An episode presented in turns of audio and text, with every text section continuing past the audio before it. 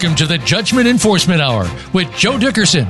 In our program, we reveal the unrealistic expectations of many creditors and the schemes of debtors and fraudsters that are nearly as old as man's time on earth.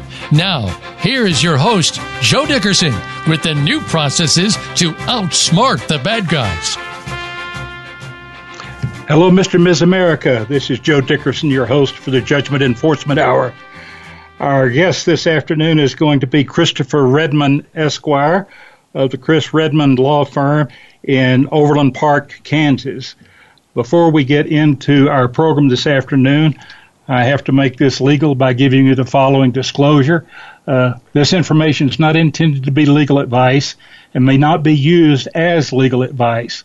Legal advice must be tailored to the specific circumstances of each case. Each effort has been made to assure that this information is up to date. It is not intended to be a full and exhaustive exploration of the law in any areas, nor should it be used to replace the advice of your own legal counsel. Any opinions expressed are the opinions of the speakers. With that said, Chris, welcome to the show. I'm happy to have you with us. Before we get into the program this afternoon, I would appreciate it if you would be kind enough to give our listeners a little of your personal background, giving you the expertise that you have in this exciting subject that we're going to be covering today, and a little bit about your practice, and then we'll jump in. Okay, Joe, thank you very much. It's an honor and a privilege to be on your program. I started practicing law in 1970, so I've been at it for a while. During that period, I've been primarily a litigator. I've been involved in many bankruptcy cases. I've been a bankruptcy trustee since 1978. Have handled about 15,000 cases during that time period.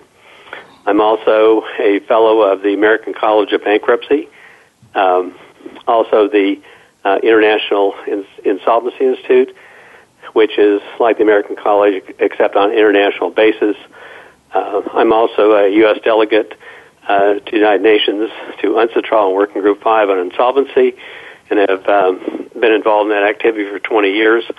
My primary practice is getting involved in fraud cases and tracing funds in different jurisdictions around the world, which I've done since 1985. Wonderful, Chris. I appreciate that. Our subject matter that we're going to be covering today is exactly that, and it'll be enforcing your U.S. judgment in international jurisdictions. We've got several bullet points that we'd like to cover this afternoon, time allowing. We're going to be talking about the fundamental international rules, the traps that you should be aware of. We'll talk about obtaining evidence in the United States for offshore recovery. We'll be discussing the mutual legal assistance treaties between the United States and other countries. And time permitting, we'll get into a few case studies to show the application of these various processes. With that, Chris, I'm going to let you go ahead and get started with the fundamental international rules. Okay, The most fundamental international rule is that you have to stringently pay attention to and recognize and respect the laws of other countries, which means that you can't violate the laws. You have to understand what the laws are in those jurisdictions, but and in a minute I'll explain why that's important, but that's a fundamental rule. Because if you don't follow that rule, then your cases can be dismissed, you can be frustrated in your recovery actions, and you can be sanctioned or criminally charged as part of the process.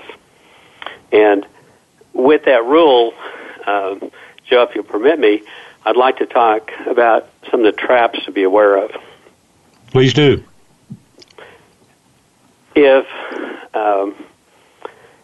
I'm involved in a case in the Isle of Man, which the Isle of Man is a offshore jurisdiction in the Irish Sea between England and Ireland. And it's been well recognized as an international offshore jurisdiction. At points in time, it was the second or third largest money transfer point in the world. The Isle of Man has a very, it's based on the British system, so it has a very excellent judiciary. The judges there are called Deemsters, but they have a fundamental rule, and that is if you obtain information in the Isle of Man, then you cannot use that information anywhere else in the world without the consent of the judge or the Deemster in that jurisdiction. And if you violate that rule, then your action is stricken with prejudice to be refiled. And so it's critical that you have to understand the laws of the jurisdictions in which you're going to be engaged in. Otherwise, you can fall. Again, it's a fundamental rule that you have to respect the rules in the respective jurisdictions that you're engaged in. Another example is the Cayman Islands. Chris, before you move to the sure, Cayman Islands, if you don't mind, would you go back and just give us an example of how someone might be obtaining information in one country, and if they use it, that would preclude them from using that anywhere else, and what the repercussions for that could be? Sure, I'll be glad to. One of the cases that I was engaged in is there was over $100 million transferred to the Isle of Man, and I was able to trace those funds into the Isle of Man, and there's different procedures based on British jurisdiction that I was able to file an action there ex parte without notifying the defendant and getting an order, ex parte order, for the Isle of Man Bank Limited, which is one of the primary banks in the Isle of Man, to give me all the information in regard to the account and where those funds went. And what we learned when we got the order, and the Deemster ordered that information provided in 24 hours from the bank, and also there was a seal and gag order that the bank was not allowed to tell the customer they had provided that information. And the documents or the information we got back from the bank was that a local accountant had the funds in their account. In the Isle of Man, an accountant can hold funds in their account commingled. So they can have trust funds, they can have an operating account. They have to have records as to how it's allocated, but you can't tell just from the documents. And so we filed an additional action in the Isle of Man to obtain information from the accountant. Again, we got a seal and gag order. The Deemster provided that order right away. We showed up at the accountant's office at 7 o'clock the next morning before he got there, and his staff was required to turn all the records over. And the record showed that funds had went from the Isle of Man to the Cayman Islands, to the Channel Islands, to the Netherlands Antilles, and other jurisdictions. We could not use that information in filing actions in those other jurisdictions where the funds went until we first went back to the Deemster to get an order approving the use of that information to pursue those funds. And in that situation, if we would have, I've been involved in cases where individuals failed to adhere to that procedure, and their cases were struck, and they were struck with prejudice, so that way they couldn't be refiled. And so that becomes an issue you have to be very careful about, because while the Isle of Man and other jurisdictions will provide substantial information, you have to strictly comply with their laws. Otherwise, you're in a situation you can terminate your entire ability to continue tracing and recover funds. In that case, we filed an application. The Deemster granted the application, and we filed the actions in the different jurisdictions. Great. That is a wonderful example. I appreciate you sharing that with us. Sorry to have interrupted you, but I wanted to be sure and get that in for the use of our benefit of our listeners. Go ahead with your next example. Another example, Switzerland. You know, commonly when funds are transferred, the first thing somebody does is they send a demand letter saying, we want our funds back. You know, here's our funds, they were transferred. And in Switzerland, only attorneys who are registered debt collectors can send that kind of letter. And just a classic example of the repercussions that can occur is there was a German company that was owed money from a Swiss company. And and they were relatively close to where the company was they were providing the products for in Switzerland, and a German accountant went to the company and said, you failed to pay us, and you need to go ahead and remit payment to Stuinoing. The Swiss company made a complaint to the public prosecutor saying the German accountant was not authorized to make that request. The prosecutor looked at it, criminally charged the accountant. He was convicted and spent 6 months in jail. Classic example of what not to do. The other aspect of that was that because the accountant had violated Swiss law, the company was not entitled or able to collect the debt. So that's another example of how you can get into substantial problems. How you get substantial problems if you don't follow the procedure. Chris, was that just because it was that case was already in the courts? If it had not been, could the accountant have just, as a part of his day-to-day work on getting accounts receivable, tried to collect that, or ask them to pay their debt, or can they never do that? They can never do that. The only person that can request debt to be paid is an attorney who's authorized to undertake that. And so it's very important in retaining Swiss counsel to make sure they're properly licensed and authenticated in that country, because otherwise, if an action's brought, then the action can be struck if the individual is not properly licensed. Okay, so if we were doing business with somebody in that country and they had not met their monthly payment obligation, we couldn't ask them to pay it? You could not. We'd have to get an attorney. You could ask them to pay it. But if they were in Switzerland, you could not. You'd have to retain Swiss counsel and have Swiss counsel make the demand. And under Swiss law, if there's a demand made and they don't pay, then they're obligated to pay the attorney fees. So the issue, again, is you need to understand the laws in the jurisdiction and comply with those, because if the German company would have hired Swiss counsel, made the demand, the company hadn't paid, and the Swiss counsel would have sued them, they could have recovered all their money plus their attorney fees without their accountant spending 6 months in jail. Okay, thank you. The third aspect, or the third example, and I'm just doing these because these are really important, because these can create massive problems if you don't pay attention in the respective jurisdiction. The last jurisdiction I wanted to address is the Cayman Islands. I was trustee in a bankruptcy case in which it was a pyramid Ponzi scheme, and the funds were transferred to the Cayman Islands into a bank, and I had all the documentation.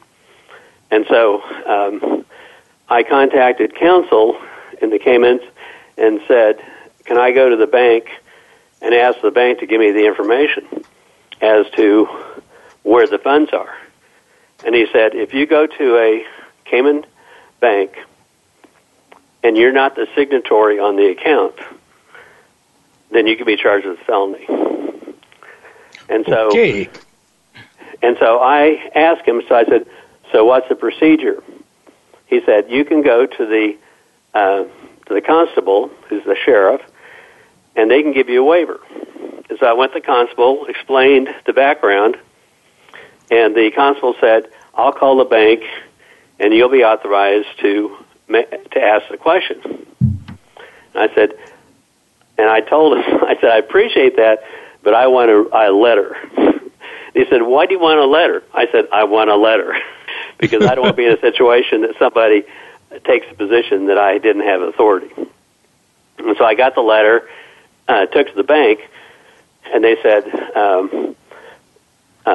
we cannot disclose that to you, but here's our counsel. You need to talk to our counsel.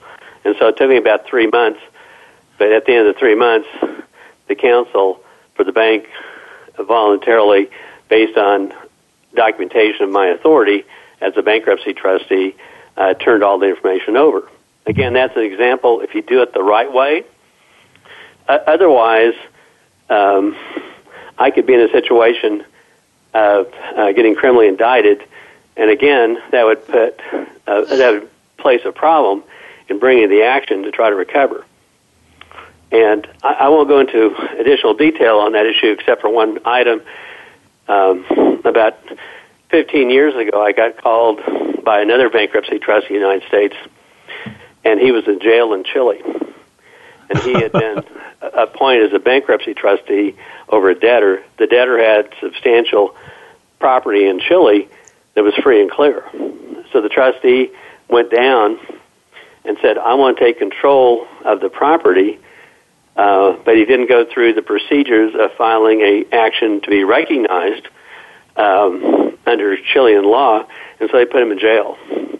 And so after he spent 4 days in jail, and I was able to get him out with great apologies to the court in Chile for not going through the proper procedures.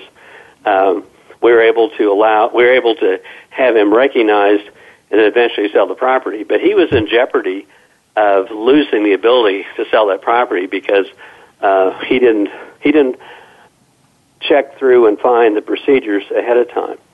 And this is critical. And often in these cases, especially when you're looking for assets overseas, you may be involved in 5 or 6 jurisdictions because the money may have been transferred to different locales. And so it's critical as part of that process to make sure you're complying with the laws in each of the respective jurisdictions because generally overseas, there's a rule of complete disclosure.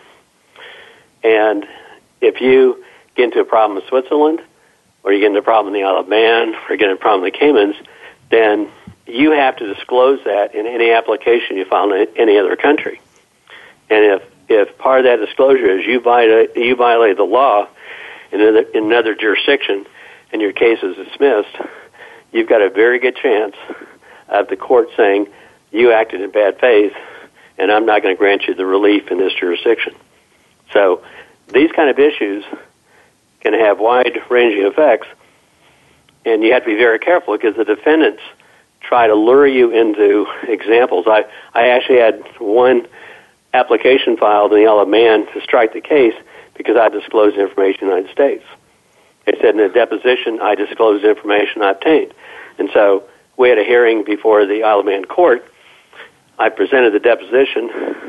The Deemster looked at it and said, Mr. Redmond, you did not violate my rule of disclosure. The issues you learned here were not disclosed.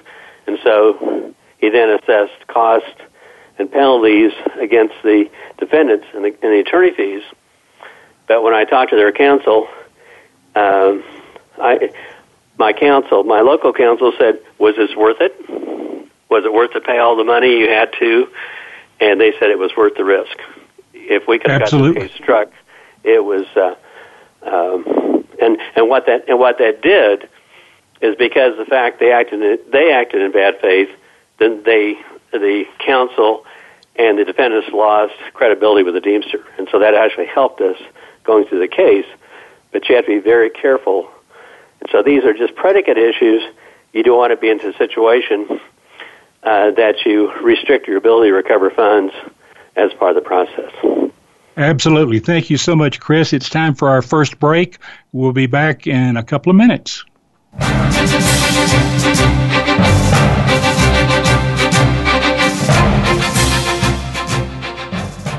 Think you've seen everything there is to see in online television? Let us surprise you. Visit voiceamerica.tv today for sports, health, business, and more on demand 24/7. Learn why 80% of civil money judgments are never enforced in the United States. Ensure that you have the best chance to actually recover your judgment and get the money the court awarded to you. Order a copy of Joe Dickerson's new book, Diagnostic and Prescriptive Judgment Enforcement. You can get your copy for just $24.95 with no shipping and handling costs. Call 303-974-5610 or order via email from Joe at financialforensicservices.com. That's 303-974-5610 or Joe at financialforensicservices.com. Did you know that 80% of civil judgments awarded to creditors are never collected? Be one of the 20% that successfully collects. Joe Dickerson is the nation's leading financial forensic expert. Contact Joe at 303-974-5610 or by email to joe at financialforensicservices.com for a free consultation about your judgment enforcement needs. That's 303-974-5610 or joe at financialforensicservices.com for your free judgment enforcement initial consultation with Joe Dickerson. Contact him today. When it comes to business, you'll find the experts here. Voice America Business Network.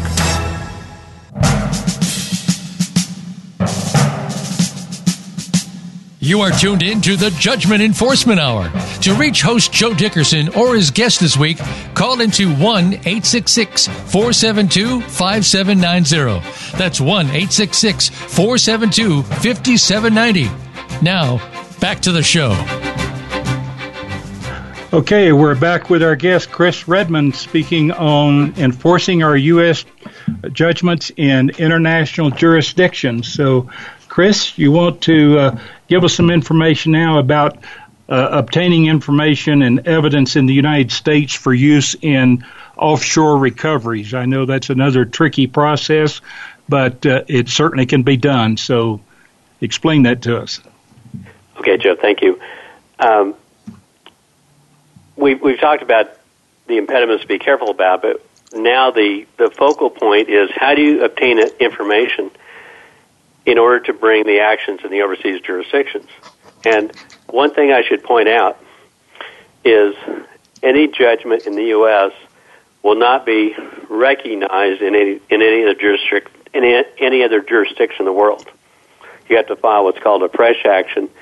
And so part of the issue is you have to make a decision early on in the case once you obtain the basic background information is whether you want to initiate the case here in the U.S., or if you want to file it originally in the overseas jurisdictions. And often in the overseas jurisdictions, it saves a second case being filed. And also there's many procedures that are available in the overseas jurisdictions that are not in the U.S. But let's now talk about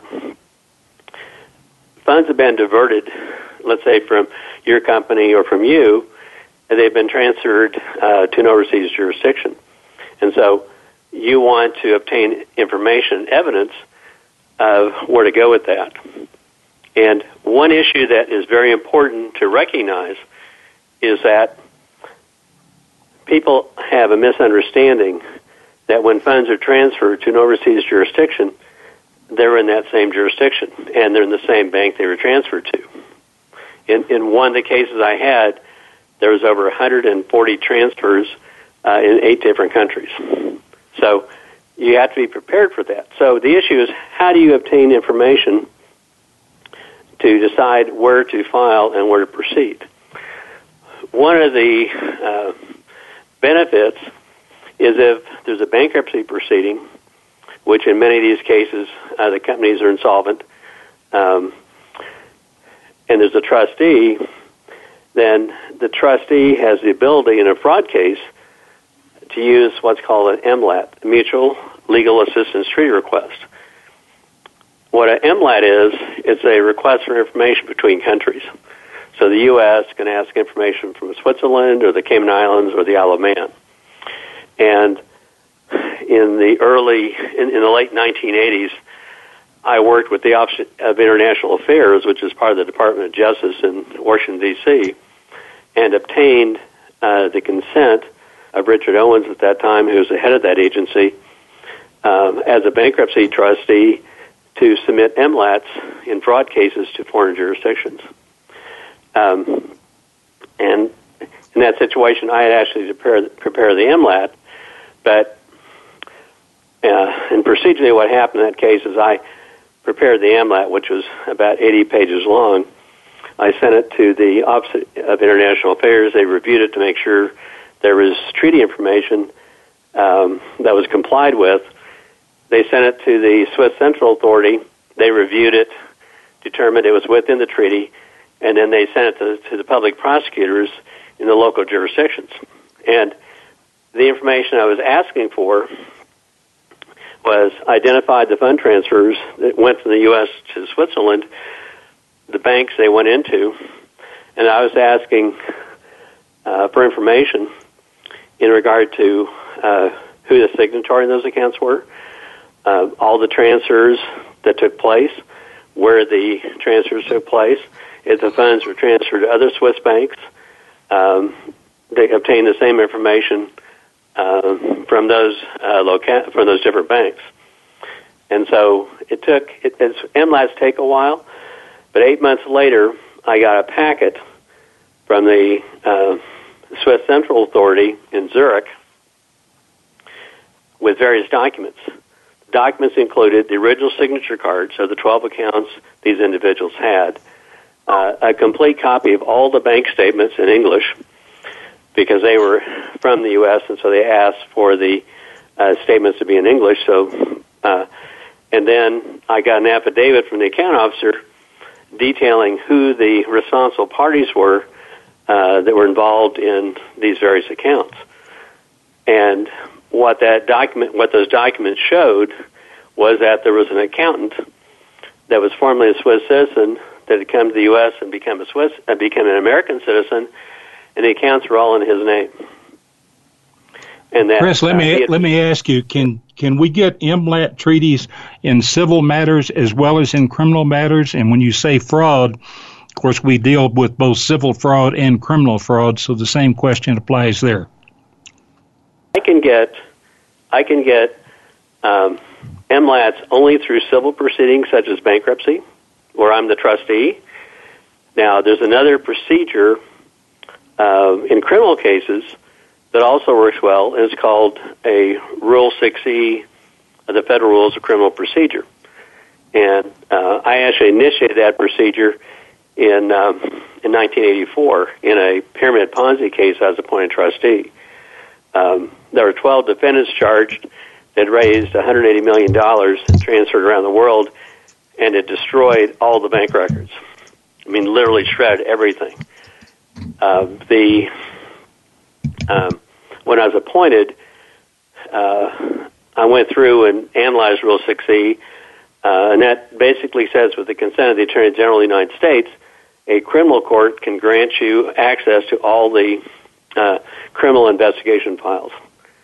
And so I went to the Attorney General as a bankruptcy trustee. I got consent from the Attorney General, filed the action in the federal district court in Kansas City, where the case was pending, and they had 12 defendants, and so it was a very contested hearing.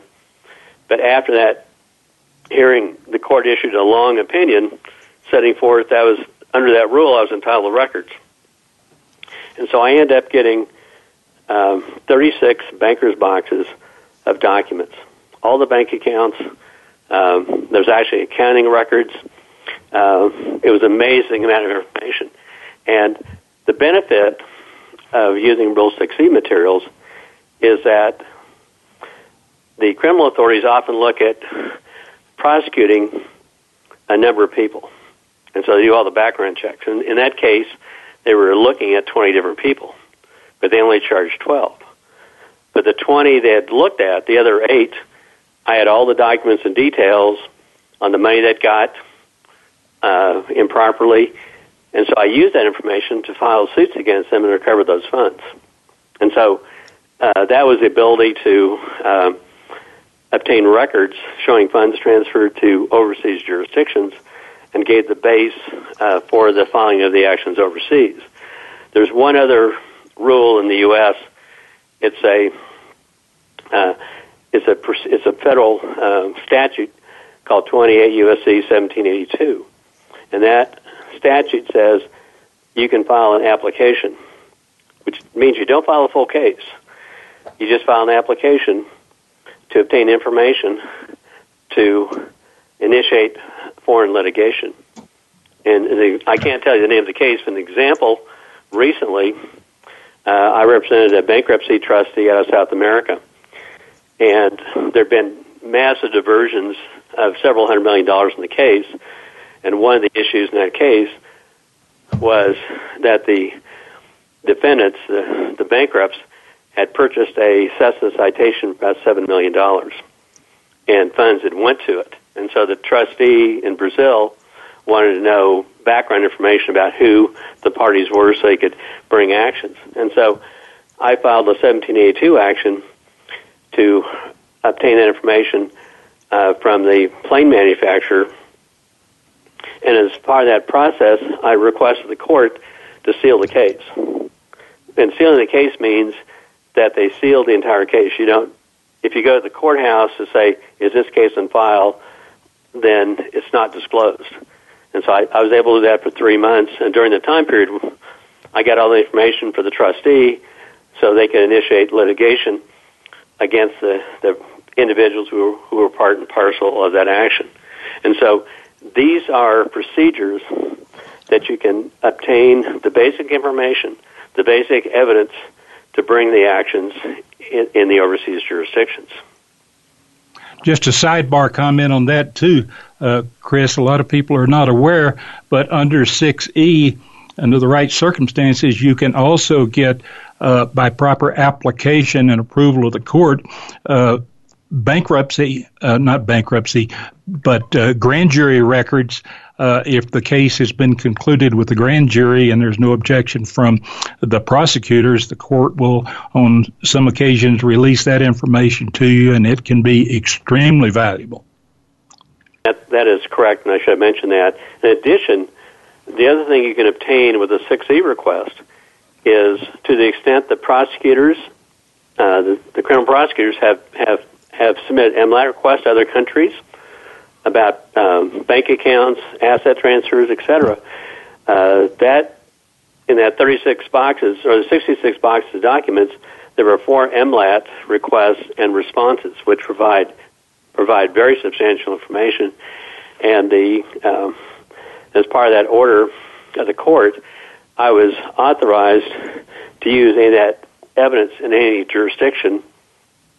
But obviously, one of those cases was involved in the Isle of Man, and so because I knew the Isle of Man procedures, that you couldn't use the evidence obtained in that country without the court's order, I did not use anything from the Isle of Man until I'd actually went to Deemster and made the request to make sure I didn't put myself in a position that I couldn't use that information. You had talked a good bit about the bankruptcy trustees and the power they have of getting this sort of information, but can you speak to other situations where a bankruptcy trustee is not involved and how the same information may be able to be obtained legally? Yes, 1782 doesn't require you to be a bankruptcy trustee. You can just be a private litigant. And we've used 1782 in situations where individuals have had funds divested from them improperly in the United States and transferred overseas, and we've used the 1782 as a vehicle to obtain all that information. The MLAT procedure that I talked about has to be used by the bankruptcy trustee. There's no recognition of a private individual being allowed to do that. But in Rule 6E, we had a number of cases. We represented Hilton Hotels and went in a criminal case in New York and was able to obtain very substantial 6E records, which was a basis that we were able to effectuate recovery as part of the process. Are there circumstances where you can force a foreigner into bankruptcy in their country as opposed to involuntary bankruptcy here in the United States? Yes, I've in fact done that in a number of cases. In the Isle of Man, in the Channel Islands, in the Caymans, you can file in one case in the Cayman, in one case in the Isle of Man. There were massive transfers in a huge pyramid Ponzi case, and we didn't want to go through all the detail of going through and getting a judgment in the United States and then having to reopen the case. So we actually filed a winding up proceeding, which is what a bankruptcy is actually called in the British jurisdictions, in the Isle of Man. And the Deemster, the judge, heard about 4 hours of testimony about the background, and then granted the application for the winding up proceeding. And in that case, actually, I and a local accountant were appointed as the co-liquidators. In most of the overseas cases, they appoint co-liquidators, so if something happens to one party, the other is still functional. And so, and because of that, and because of the fact that I was a co-liquidator in the Isle of Man, there's treaties between a lot of the offshore jurisdictions. And so there have been substantial fund transfers to the Netherlands Antilles, to Curacao. And I took the recognition and the opening of the proceeding, the winding up proceeding, and in less than 6 days, I was recognized in Curacao. And the importance of that is that when you become the co-liquidator or you became the bankruptcy trustee, you actually, for a company, actually become the CEO and the CFO and the board of directors all rolled into one. So, and so in the case, when we filed a winding up proceeding in the Isle of Man, once that was granted, I went to all the banks where there were accounts, and I said, I'm the co-liquidator, and they had, without a court order, they had to give me all the information, all the bank account information. Plus, the other benefit is that when you're the bankruptcy trustee or a co-liquidator, you can also go to their accountant and you can also go to their counsel and say, I am now the CFO, I'm now the CEO, I'm now the board of directors, and you have to give me all your information. And you have to explain to me all the background information in the case. Okay, so, Chris, you got about 30 seconds to wrap this up before our next break. Okay. And so those kind of procedures, carefully thought out, that's why it's very important once you get the evidence to these different procedures, the next step is how do you proceed? You know, how do you take that evidence and actually effectuate recoveries? In the next segment, I'll explain some case studies of how we actually did that. Very good. We'll go to break and come back and talk about case studies and how we're applying all this good information you've been sharing with us.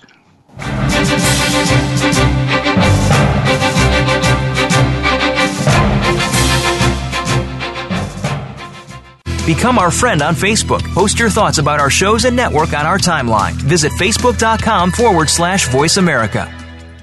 Did you know that 80% of civil judgments awarded to creditors are never collected? Be one of the 20% that successfully collects. Joe Dickerson is the nation's leading financial forensic expert. Contact Joe at 303-974-5610 or by email to joe@financialforensicservices.com for a free consultation about your judgment enforcement needs. That's 303-974-5610 or joe@financialforensicservices.com for your free judgment enforcement initial consultation with Joe Dickerson. Contact him today. Learn why 80% of civil money judgments are never enforced in the United States.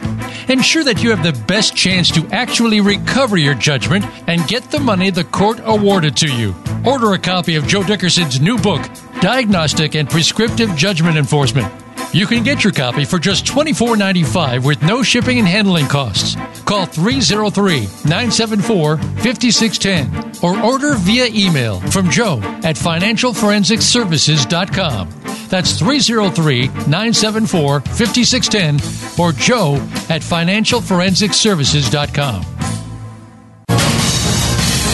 Voice America Business Network, the bottom line in business.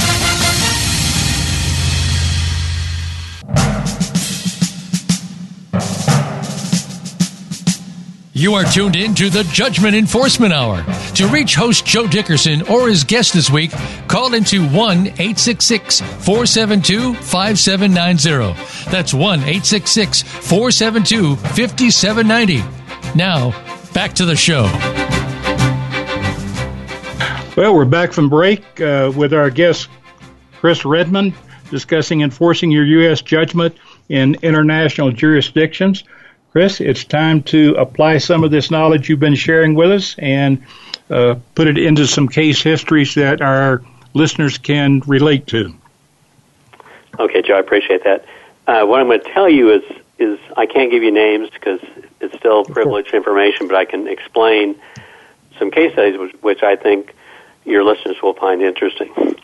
One of the most difficult jurisdictions in the world has always been Switzerland, as the ability to obtain information from, saying that it's absolutely impossible to obtain records information from. And I explained a couple of procedures, but let's take the situation that you're a company in the U.S., you've had funds diverted from you improperly and transferred into Switzerland, and you're trying to get information about where those funds went and how they can be recovered. What many people don't understand is that, and Switzerland is a civil law jurisdiction. In the world, we have common law jurisdictions and civil law. Civil laws are based on statute. Common law are based on judge-made law. And so Switzerland is very strict that there has to be statutory compliance. So under the example I gave, and this actually happened in a case we had, a client of mine was partners with another individual, actually in Denver, sold a business there after they'd been together for 20 years. They received about $30 million for it. Each of them were entitled to one half the proceeds. Well, the one partner who coordinated the closing of the transaction kept the half for himself, but the other partner's half he took and transferred to Switzerland. And so the partner who had funds taken from him and transferred to Switzerland called and said, "What can we do?" And so we put together the documents, the transfers, the sale documents, explaining the whole background. And then I got hold of counsel I work with in Zurich. I flew to Zurich. We met the public prosecutor. And in Switzerland, money laundering is a criminal offense. And if you're a victim, then you're entitled to bring an action under Swiss law, whether you're a Swiss national or whether you're a national from any other jurisdiction, for money laundering. And so, and in that case, what we do is we provide a very good description of the background, all the documents, and then in that case, we had located the wire transfers into what bank the funds have been transferred into Switzerland. And so we had made a request to the prosecutor to obtain the records from the bank to verify the funds were received there and where the funds were transmitted to. Now, the important issue is that if you're a victim and the prosecutor determines that there is a reasonable likelihood that an offense occurred, he can undertake an investigation. The critical point here is that the victim is entitled to all the information the prosecutor receives. So when the prosecutor gets back the information from the bank about the receipt of funds and where the funds went, then the victim is not only entitled to see that, but the victim is entitled to use that to bring a civil action if necessary. And so in that case, we actually, the funds had been transferred to another Swiss bank, but the prosecutor had found that, and so we filed an action to freeze the funds. And so the other partner came back and said, okay, you got me. I'll release the funds to you. And we told his counsel, there's two issues here. One's a civil proceeding and one's a criminal proceeding, and our client has no intention of withdrawing the criminal proceeding. So you have to deal with the Swiss prosecutor, and if they convict you, you're probably going to spend 2 to 4 years in jail. And so that criminal proceeding went on, and he actually got convicted. But the other side on the civil proceeding is that we end up getting $500,000 from him, from his portion, as a settlement, setting forth we're entitled to recoup all the costs and expenses, the damages, and under Swiss law, because of what he had done improperly, we could have proceeded through the entire case, and the defendant in that case would have had to pay the full balance of any fees and costs we had as part of the process. And so, and that procedure in civil law is also available in most of the European Union countries, because they have a civil law system and they have a similar procedure. So that procedure of bringing the criminal action is very effective. And in those cases, we actually hire a very good forensic accountant, and the accountant puts it all together. So there's a roadmap. So if there's any testimony required, the forensic accountant can actually testify and provide all the basis for the prosecutor, but the forensic accountant also, in conjunction with the counsel, prepares all the requests for information that the prosecutor is requested to provide. And we often, in cases, will have transfers through common law jurisdictions, go to Switzerland because they think it's going to break the chain.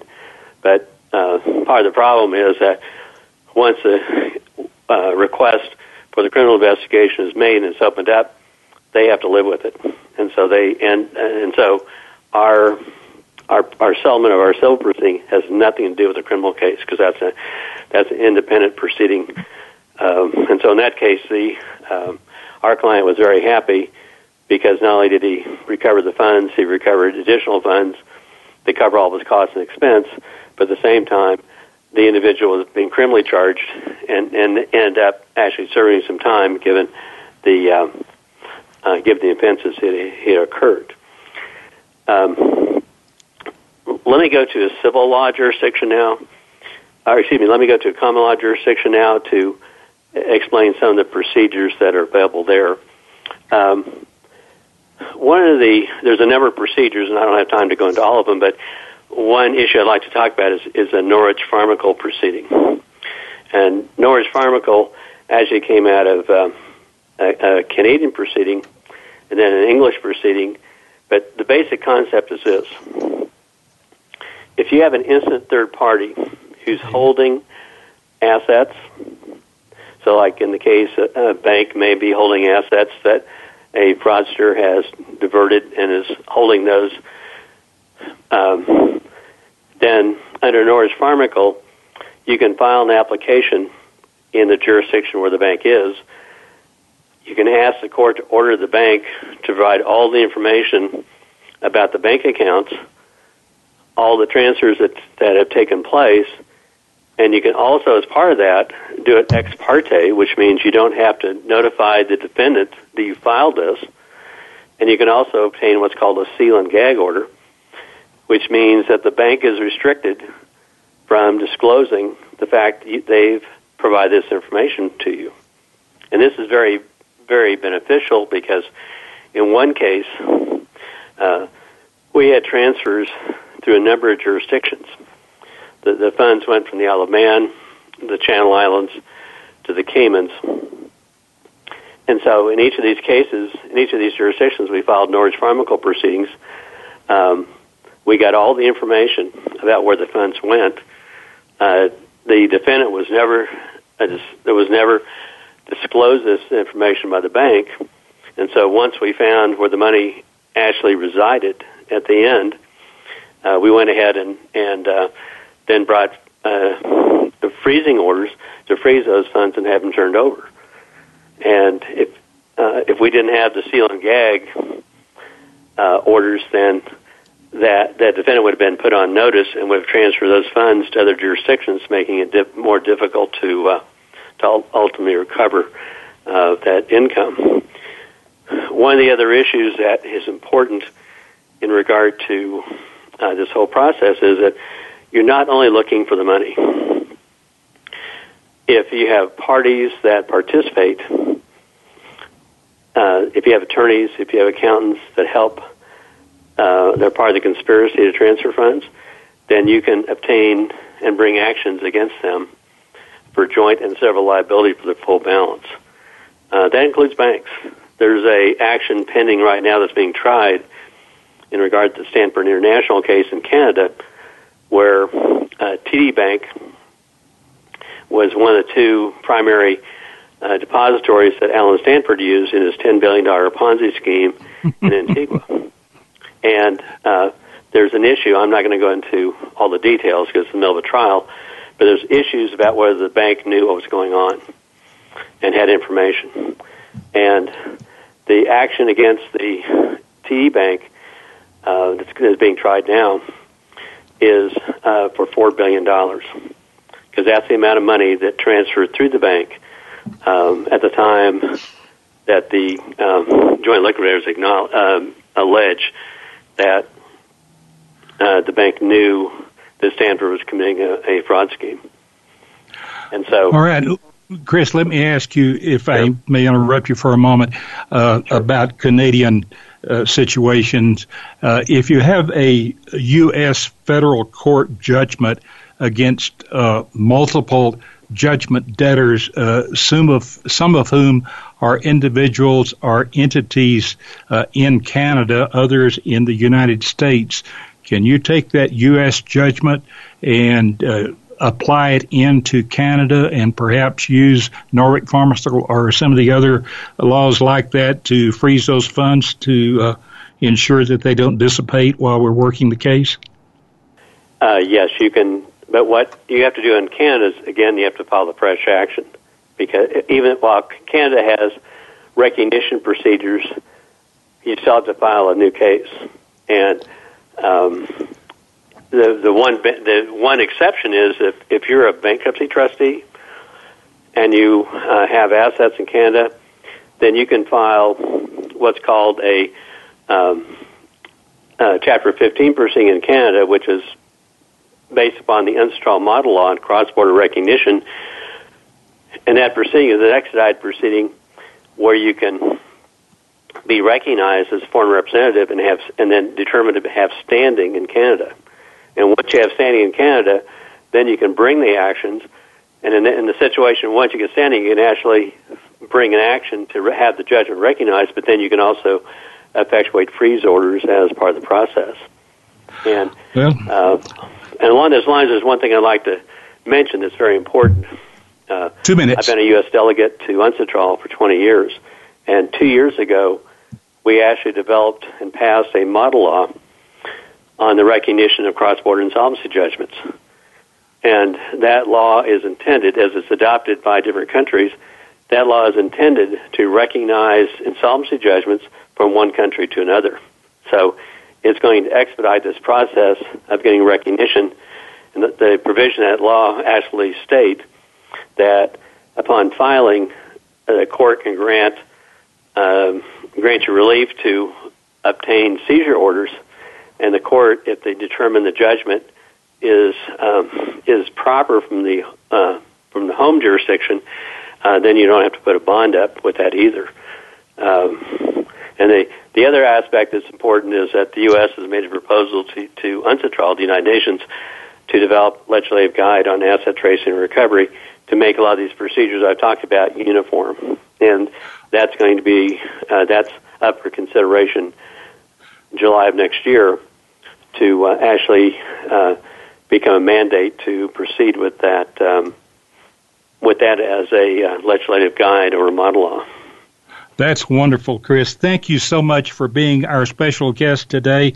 I know you have enlightened our audience more than we could ever anticipate. We appreciate your expertise and your time. Ladies and gentlemen, our guest next week will be Warren Gluck, Esquire, with Holland & Knight out of their New York City office. And Warren is going to be sharing with us a process that he has perfected on tracing wire transfers globally for recovery. So we're looking forward to that. Thank you very much, Chris. Thank you, ladies and gentlemen, for being with us. And remember, it's not what you win, it's what you recover that matters. Good evening.